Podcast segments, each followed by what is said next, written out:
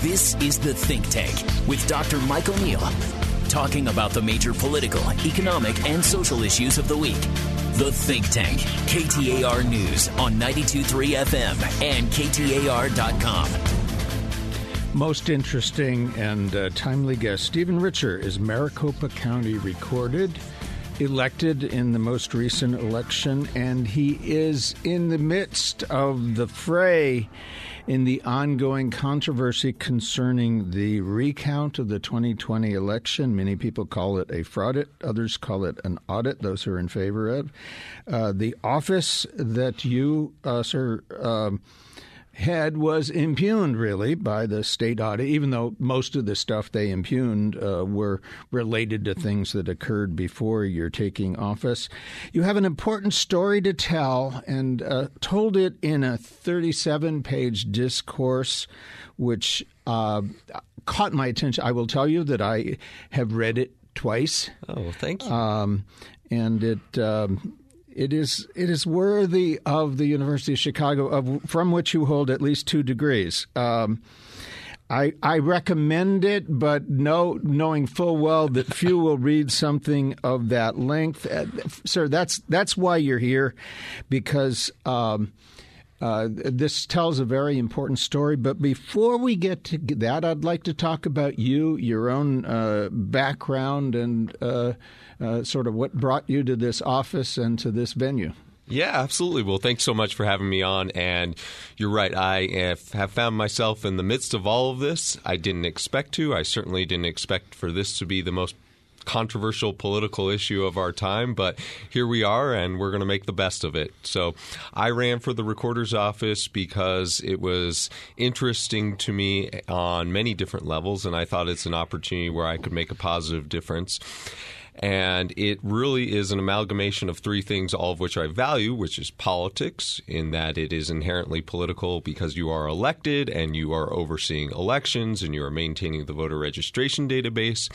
It is legal, and I'm a lawyer by trade, and you have to comply with state statute, and you have to be very careful about that because when we're dealing with subjects as perilous, perhaps, as elections, you need to make sure that you comply with state statute. And then the part of it that I find most endearing and was most um, drawing to me was the administrative component. And at the end of the day, this is really a nuts and bolts office. That is a customer service office. And I just wanted to go in there and see if we could improve things from a managerial standpoint, make sure that we ran the office well. And I didn't think that would aggravate anyone. I thought, you know, I could have friends, Republicans, Democrats, and otherwise who would just say, you know what? I might not agree with all of his politics, but seems like a nice guy and he runs a good office. And for this position, that's good enough for me. You know, my observation about this office, it, and frankly, there are a lot like this in government. I see the function as a lot like that of a goalie. Um, if you do a really good job, two seconds later, people forget anything about you or, or, even that you exist. Screw up, the game stops and everybody looks at you. Yeah, absolutely. Goalie's one that I hadn't thought of before. I'd always equated it to a referee or an umpire, where if you're doing a great job, people aren't talking about you. But my goodness, if you throw one flag on a questionable pass interference call, then, you know, and that somehow interferes with the game, then the conversation is about you rather than about the responsibilities over which you're presiding, and that's not a good thing. Now, that was my aspiration. It has not materialized, and here I am in the center of things, but I would posit that I have been. Uh, you know, Shakespeare said, uh, "Some men are born great, some men become great, and some men have greatness thrust upon them." And I won't say I have greatness, but I've had this thrust upon me. Uh, you've certainly been in the uh, in the midst of a, uh, a, a great deal of attention. Let's say, uh, yes, not only um, not only in the state but nationally. That's right. I mean the the I, it seemed like the whole agenda of you know well let's if we can find fraud here in Arizona then maybe we can you know the the number of legislators from other states that have been walked through uh, the the counting operation, uh, and they weren't random states. They were they were places where where the election was fairly close. Um, suggest you know the, the, the, there was an agenda here that didn't end in Arizona. That's right, and some of the proponents have been explicit about this, calling Arizona the first domino to fall, yeah. or America's audit that would launch a thousand audits. Um, now, as it happens. So far, we haven't seen a replication of this in any other jurisdiction. We've seen a few different smaller types of audits, but for all the talk, it really has just remained in Arizona so far. And perhaps some of that is because nobody's even seen what this has really produced yet. Um, uh, let's return for just just a second. I know you'll be pleased to do this, but let's just return for a second to you. Oh, cool. Uh, you're uh, in reading through your piece in self description. Your conservative uh, credentials are impeccable. Thank you. I mean, no, I mean, as I, I, look at, I mean, I recognize these. A couple I didn't, but Federalist Society, American Enterprise Institute, Cato Institute. Uh, this is the Republican conservative establishment. I am a movement creature. I have always been part of the conservative libertarian movement. I drank deeply from conservative libertarian philosophers. Um, as noted in my paper, Milton Friedman was a strong influence mm-hmm. on my life growing up, um, or on my ideology more than my mm-hmm. life and that's to what I have adhered consistently, and I have never wavered from those limited government principles. Now, the, the, one of the more interesting or quirky uh, pieces uh, piece of your resume, I saw you also worked on the Giuliani campaign. Have you ever rethought that one? Well, it, you know, one uh, America's mayor, and he was truly a unifying force in the mm-hmm. aftermath of 9/11. I don't think people thought of him as a Republican or a Democrat in that in that time. Now he the interesting thing people he's had an up and down career. Uh, prior to 9/11, he was not held in particularly great regard in New York City. 9/11 happened, and he's America's mayor. He's America's uh, you know mayor and a hero. So yeah, had, had some real ups and downs. I think what drew me in that time period was he seemed focused on issues of governance, focused on issues of economics, and less so the the conservative social agenda, which to me at the time was. Uh, that was the brand of republicanism that I would subscribe to. And the, the social side would have been a very tough haul in New York City. Exactly. and so, you know, for instance, gay marriage was a very different discussion mm-hmm. in 2008 than it is today. Mm-hmm. And he didn't have that he didn't wear that he didn't make that his reason for being. And that was a large component of the 2004 Bush Cheney reelect and was obviously in the discourse. And the conservatism I wanted to focus on wanted to focus on regulatory reform uh, lower taxes and you know a good justice system Okay. Well, we will return. I have an agenda.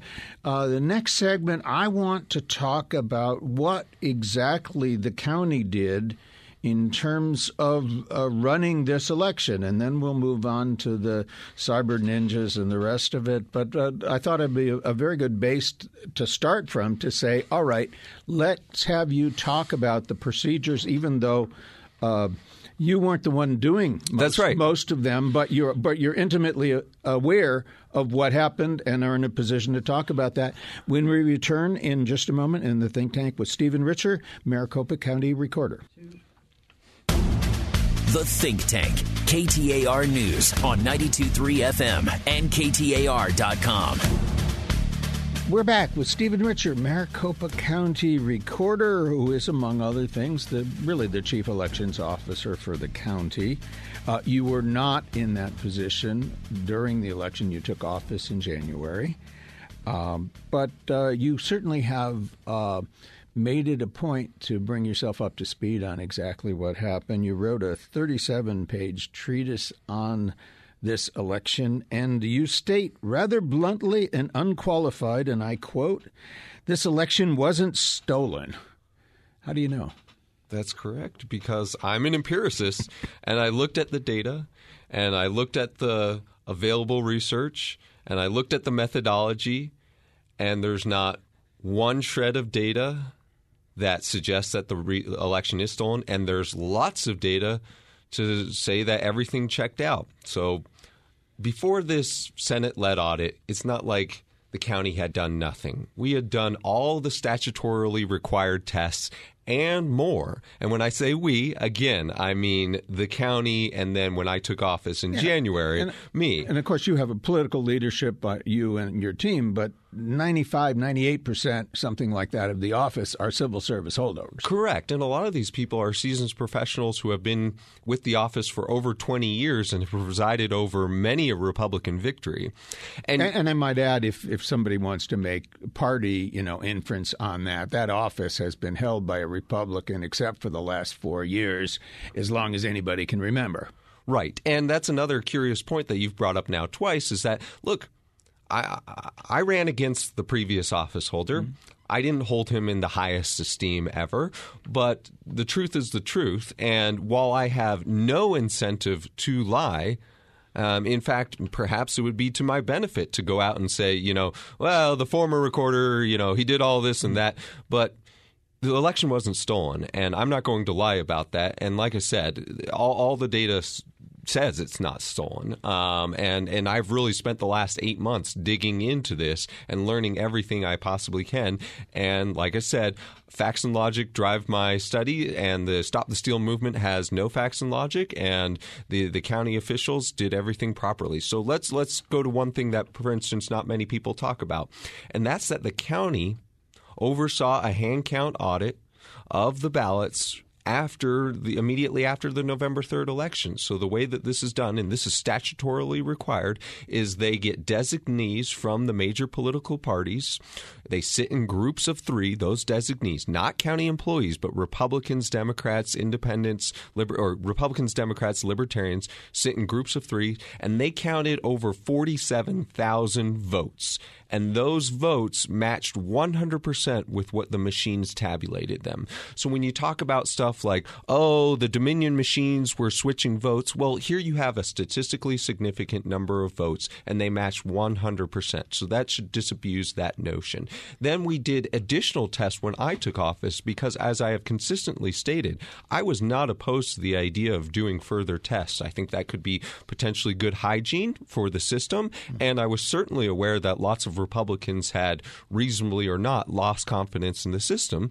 So, together with the Board of Supervisors, we enlisted two seasoned professional, long standing, reputable elections technology companies to come in and independently assess whether the machines could have been hacked, whether they could have been manipulated, whether they could have been connected to the internet, whether they could have switched votes, or anything else nefarious. And the answers were no, no, no, and no. And so again, and that's built into all the inherent checks and, and tests that we have, which I detail at some length in that letter. So, you know, at, at some point, put up or shut up. And there's no put up. And you know, they tried, and there were eight court cases in the immediate aftermath challenging Maricopa County's elections. And I believe in our court systems. I'm a huge believer in our court system. And in each case, you know plaintiffs lost, and in some of those cases they lost spectacularly. Uh, the uh, the Kraken case, which was filed in the federal district court, didn't even survive a motion to dismiss, which means, you know, on the 10b6 standard, it means it didn't even rise to the level of plausible. Yeah, Sorry, I'm running off here. No, I just as a, as a layman with some understanding of the law, I want to make sure we don't lose people on that yeah. point. I, my layman's understanding of that is if you if a case is brought in and it simply lacks any credibility whatsoever, it's just not remotely plausible. A judge can throw it out early.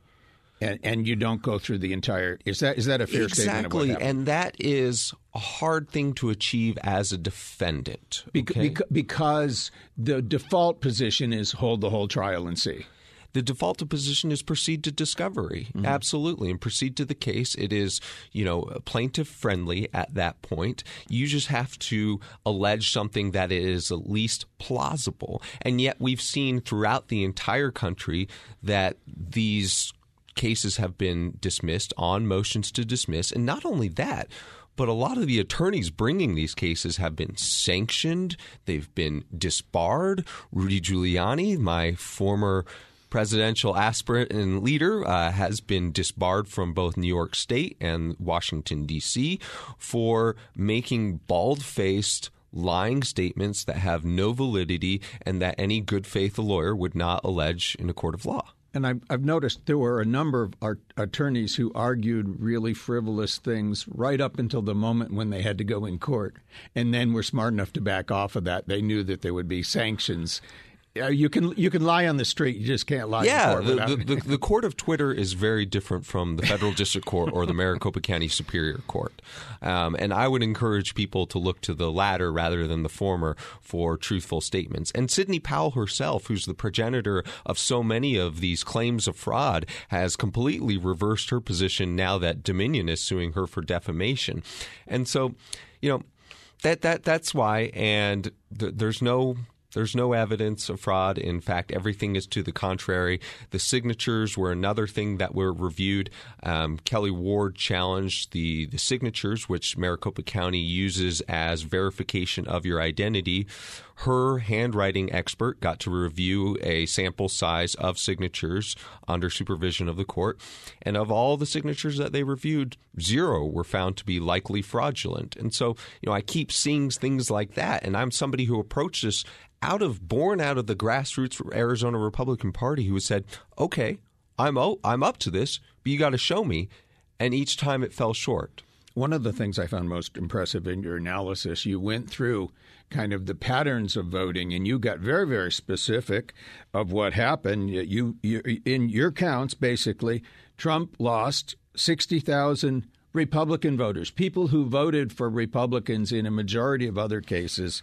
He lost those, and he didn't lose them randomly. He lost them exactly where the pre election survey said he would lose them, which was upper income, Paradise Valley, Scottsdale, and, and upper income, upper educated suburban type. There was, there was a drop off of Republicans who normally vote Republican who did not vote for him. No, I, I, I mean, it clearly conforms to exactly the patterns you saw in 2018 2018, exactly the worries that the Republican Party had with Senator McSally. And that's why every single data analyst, Republican data analyst, whether it's George Khalaf, whether it's Mike Noble, whether it's Garrett Archer, who are all responsible, would say, no, this wasn't no. anomalous. There are no random drops of blue ballots anywhere because it would have shown up in some pattern that you would have you would have picked up if you looked at because they're not just counted; they're counted within a precinct. Absolutely. And by the way, I got that data from a guy named Benny White.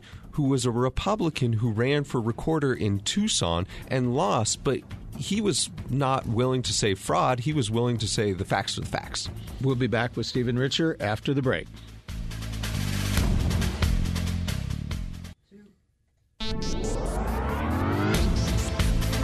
Think Tank, KTAR News on 92.3 FM and KTAR.com.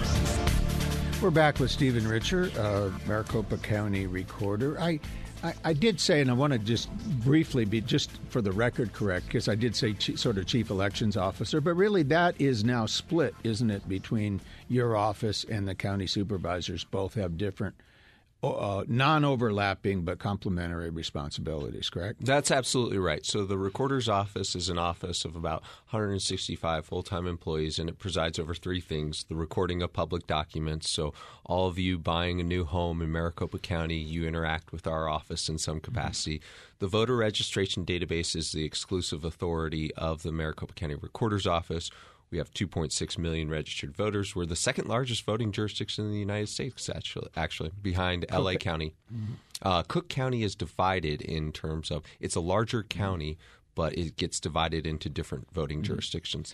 And then elections, which you're right, we now is a joint responsibility with the Board of Supervisors who are five member body, four of whom are Republicans, and four of whom were Republicans during the 2020 election as well. And who've taken a position very similar to yours. Absolutely. And they've been there from the get go, and really all of Maricopa County, mm-hmm. Republican and Democrat, is united in this respect. And it's a, it's a real blessing because when I look around and I see someone like Brad Raffensperger in Georgia, you know, he's fighting this fight with you know, he has his office, but that's really about it. He's the Secretary of State, I believe. A Secretary right. of State of Georgia, correct. Yeah, right. And he was the one uh, with whom President Trump had that phone call. Phone call, yeah. Yeah. Mm-hmm. yeah. Okay. Uh, we talked about you. We talked about uh, what was done by Maricopa County, your office and Board of Supervisors in terms of running this election. Um, what about this Senate run? And here I get into language. I can't. I can't. I call it an audit. I'm legitimating. I call it a frauded. I'm it, audit, frauded. Take your pick. Uh, uh, the Cyber Ninjas et al. Uh, operation. Yeah. So I, I think I speak for any everyone on the board of supervisors, and I certainly speak for myself in saying that we are not anti-audit.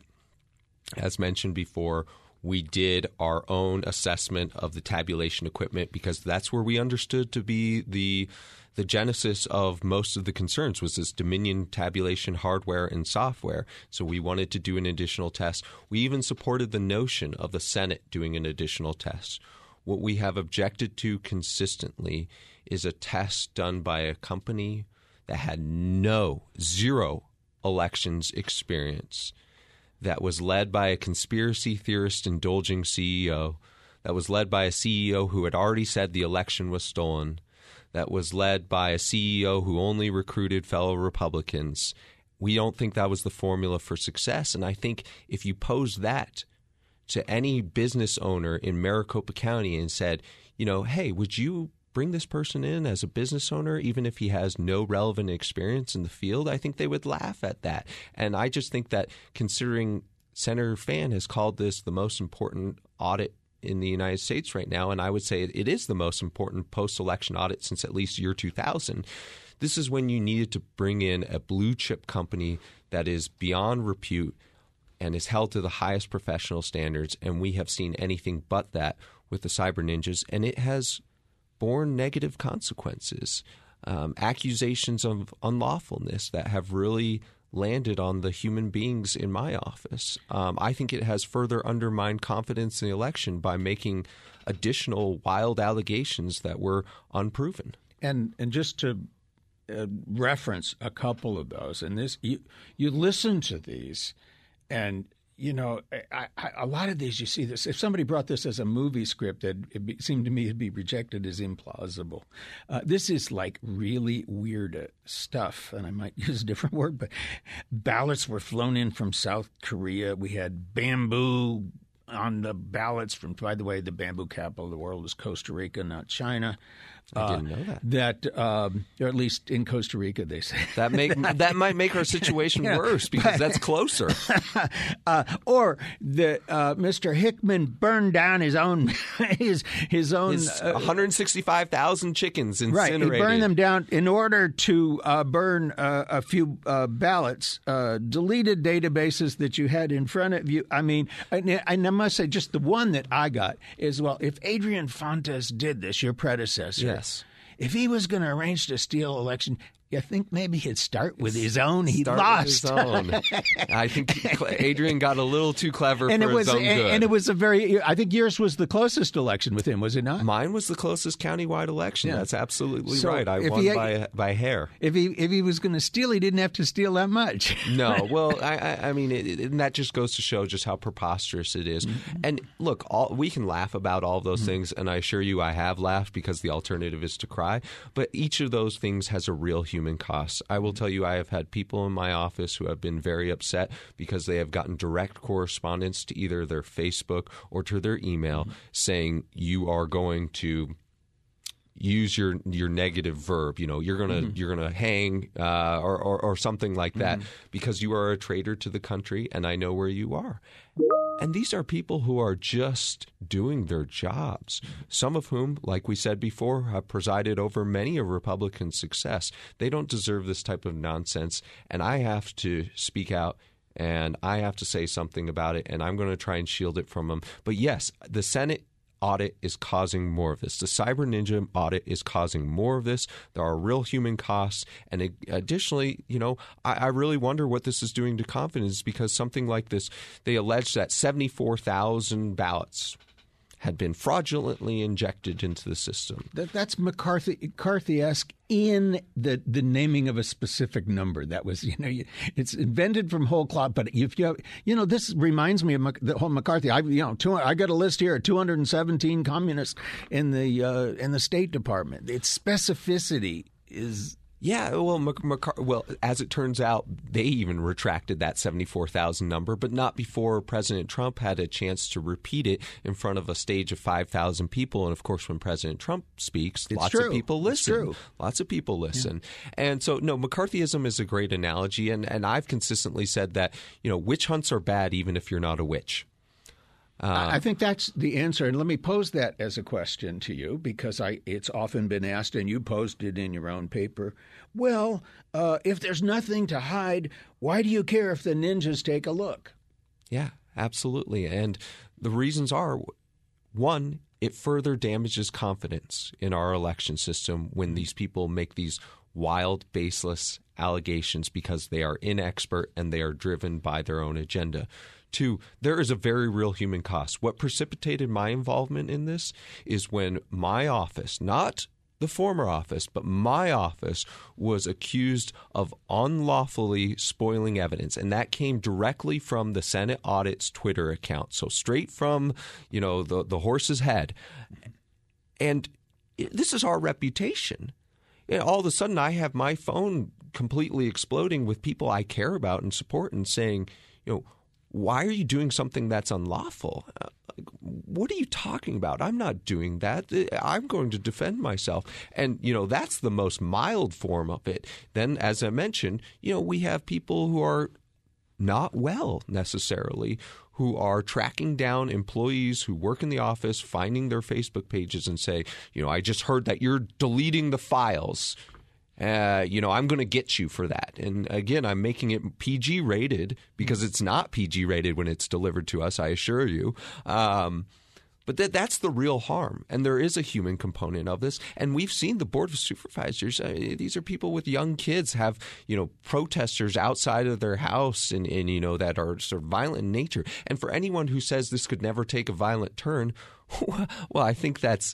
Uh, very ahistorical. Um, even recent history, we've seen violent turns, uh, both associated with the Stop the Steal movement, but then associated with other movements as well. When you when you whip up these animal spirits and you gather in large groups, and it, it's and I'll tell you what, it's inherently anti-conservative.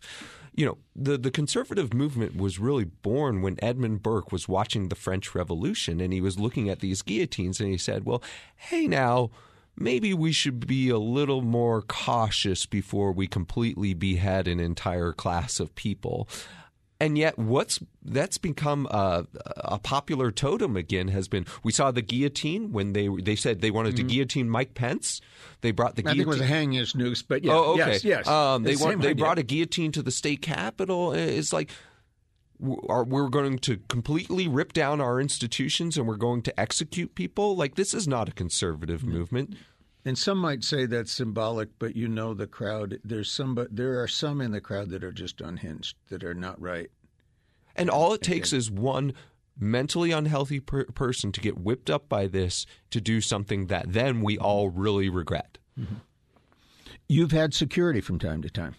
I have. Uh, I'm so grateful to ACTIC, to the county sheriff. Paul Penzone has been absolutely amazing.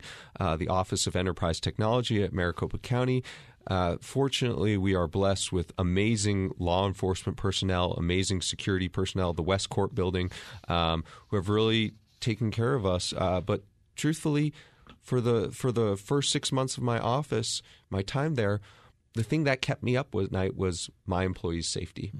Did, ha- has that else. security been extended to members of your staff or others within the department? we, you know, without getting into it in detail. Sure, I'm not we- asking yeah, for yeah, no, the we- We have, yes. we have taken measures to to enhance security. Yeah, and for obvious reasons, I won't ask about those. Yeah. But but uh, that's good to hear because, for God's sakes, this is not the way we want to the way we want to go. No, and, and, and these are these are good people. These are normal Arizonans. These are people who work a job, get a paycheck, like their jobs, are passionate about their jobs, but they're they're passionate about it in the sense that they want a governing institution to run well. And then they go home and they have families. Then they go home and they root for you know an Arizona sports team. Um, so the, you know the, the demonization of these people, and especially by my fellow elected politicians, is just these are your constituents too. Like, don't demonize them. You know, just uh, maybe you can just react to this. One, I think the difficulties about this is that if somebody throws out uh, some theory, you know, well, I I saw one on election night. Uh, uh, there was a reporter, television reporter, with a with a TV with a with a like a station wagon where they had their cameras and stuff like that, and somebody screamed they're you know they're hauling in some fake ballots and and they got them to open up the the van and look at it and it was just a bunch of cameras. And it was it's so easy to throw something out. And uh, some uh, sometimes it's getting in a situation. I mean, you can't prove you can't prove to me that ballots weren't flown in from China, even though there's no evidence of it. Proving the negative No, is just disprove that there are fairies at the bottom of the well. Yeah. Uh, but uh, you know the the level of absurdity that this has taken. Like when we recently had to haul out trash, just normal operations. So we had a refrigerator that was broken and some printers that were broken. We loaded them up onto trucks, and because we have 24 hour cameras that are live streaming in many of our rooms, mm-hmm. such that people can feel confident about it. That whole afternoon, we were fielding questions about what are you unlawfully moving off premise? And it's like, well, our broken refrigerator. You know, I, I, I don't see how that can manipulate ballots. Which, by the way, we're with the cyber ninjas at that point. But I mean, these people have been whipped up into a frenzy. It's not healthy. It's alarming. Um, I'm really hopeful that once the Cyber Ninjas produce a report, we can return to some semblance of normalcy so that we can do our jobs and we can continue to improve and we can run an election, which we have coming up. We have jurisdictional elections coming up in November with a lot of important issues such as school bonds on, on the ballot. We'll be back with Stephen Richer. Want to raise a, kind of a final topic. Where do we go from here? What are the implications of all of this for democracy when we return with Stephen Richer in the think tank? The Think Tank, KTAR News on 923 FM and KTAR.com. We're back with Stephen Richer. We've been talking about the um, 2020 election and the various attempts to uh, go through that and uh, investigate or, or, or impugn the results of that election. I want to pull back a little bit uh, in this final segment. Um, these folks, cyber ninjas, are going to deliver some off off delayed, but at some point there's going to be some kind of a report. I can't imagine, given the folks that are doing it, that there's any way on earth they can say, "Oh, everything is just fine." You know, they're gonna they're gonna say something was awry. Yeah, I, I have no inside information. I hope they do the responsible thing. I've consistently said I have confidence in a few of the actors that um, are involved with the process, and I hope they will. They seem to be the peripheral ones, though. Yeah, well, Ken Bennett absolutely seems Yeah. like he's on the outs, and Yeah. even with these new documents that came out recently, it seems like the cyber ninjas and even Senator Fann don't think very highly of Ken Bennett's role in all of this. Um, I, I actually thought I was counting on him to play some sort of moderating, uh, professionalizing tone. I also think highly of the Senate's counsel, and presumably they'll maybe soften some of the stuff so you know anything that's explicitly defamatory will hopefully be muted. But you know, a, a report that says there were problems. And there were concerns, but doesn't name them is still incredibly damning, and you- it's damaging for our confidence. As you pointed out, uh, yeah, there were problems. In, every election that's ever been done has some problems. There was, uh, after full investigation, I think one woman in Scottsdale was prosecuted. You pointed this out. Uh, she uh, filled out a ballot for a deceased relative. Uh, that was discovered, Uh, but but I think the key to it was it was once, and there was no evidence that she happened to be connected to anybody else. And by the way, she happened to be a Republican. But She but it, but it was but it was the real key to me is there's no evidence of that being linked to any organized. You don't steal an election with one vote. No, absolutely not. There was no evidence it was systemic, and it was done by an individual voter. And I'm sorry, our office of 160 people can't control the actions of 2.6 million individuals. Mm-hmm. Um, that that's true of any governing or policing jurisdiction. There will be mm-hmm. people who will break the law, and we will, of course, refer those for prosecution. And the Attorney General is very zealous. And that's another thing that I sort of scratch my head about because the Attorney General has an election integrity unit, and he's probably filed more election related lawsuits than all previous Attorney Generals in the history of Arizona combined because he really likes this stuff and he cares about this stuff. And it's still a handful and it's still so still, a handful. You know, most of the things have been procedural and law related. Um, you know, and he was obvious when the voter registration deadline got extended. For instance, he was very zealous in that. But he was among the first to say the election wasn't stolen. And he has an election integrity unit that is specifically dedicated to this. So this is another instance in which I say, you know, put up or shut up. Give it to the attorney general if you're really saying that you have all this evidence out there. And so, but nobody has. And I will tell you, Mark Brnovich is nobody's patsy when it comes to, you know, being, you know, really hard nosed conservative. I'm thinking of one potential implication of this. This could all backfire on on the Republicans in that if in effect the message is going out, you know, your vote isn't counting. It's it's all cheat. Oh, absolutely. And if somebody who is who is it that's going to receive that message and possibly not vote because of it, it's would one would think it's more likely to be Republicans than Democrats because they're the ones that are receptive to this message right now.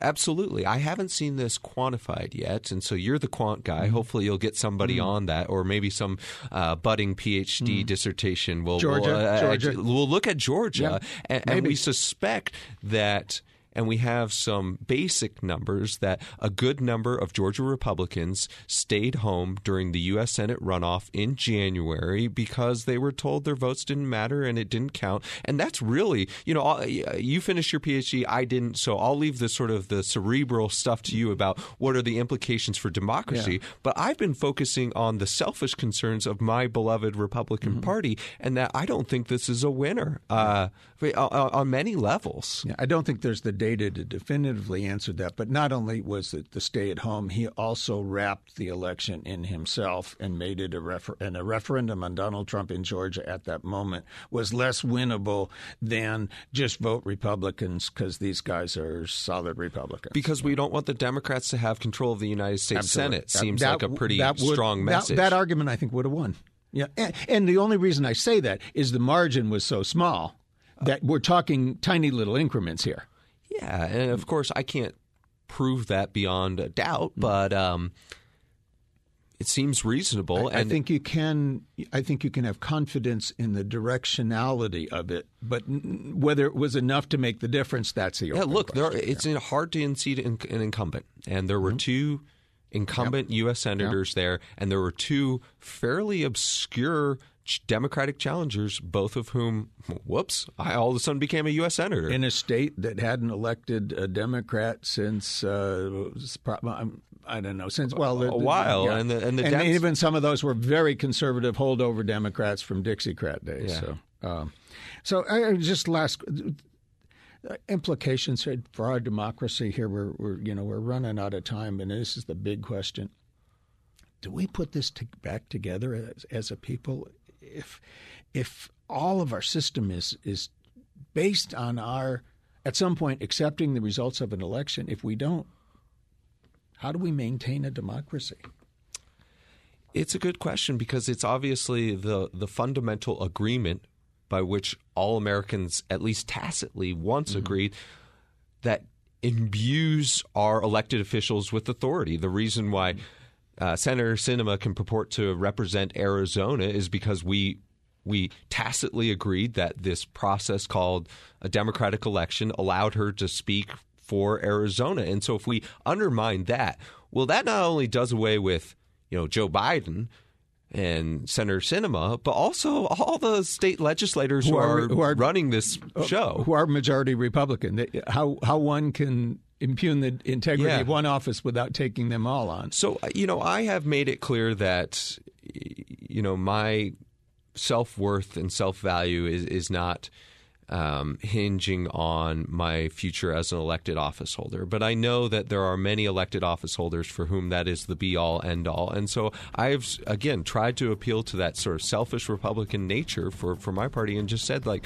I, I think this is one, undermining your own system, and two, potentially hurting your future election chances. I'll, I'll give you the last word in, but I'll state it because I thought one of the saddest things uh, was your uh, in your whole report was your observation that that uh, self preservation or stay in office seems to be the driving force with most yeah. elected officials. That's the sad note on which we have to end. We're out of time. Thank you, Stephen Richer. We'll be back next week in the think tank. Thank you so much for having me.